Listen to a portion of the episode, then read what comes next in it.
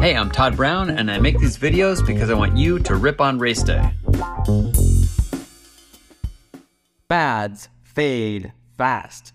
So many fads come and go, and it's not easy to distinguish between the good and the bad.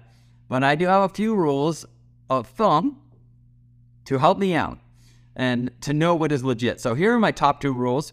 When it comes to food, you know it's a fad when you see ridiculous claims on food that is complete trash.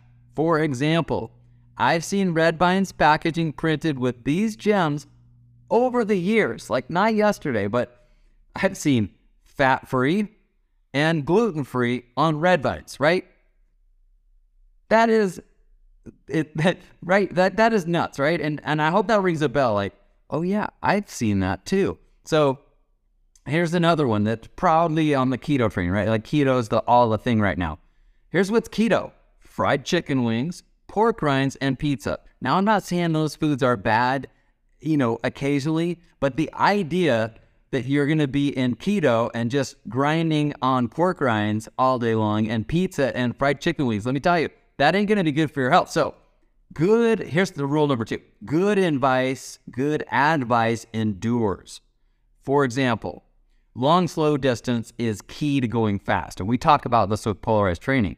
But it's gone back for decades, right? Eddie, Eddie Merckx, the great Eddie Merckx of the 70s, called it piles of miles. Phil Maffetone, who coached um, crud, Mark Allen to incredible performances at um, Triathlon Worlds in Kona, he preaches zone two training.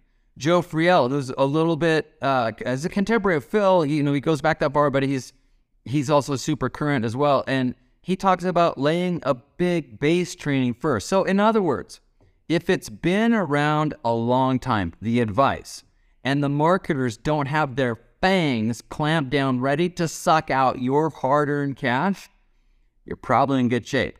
Does that mean there's nothing new? No, not at all. Study the literature, absorb the podcast, just take it with a grain of sea salt.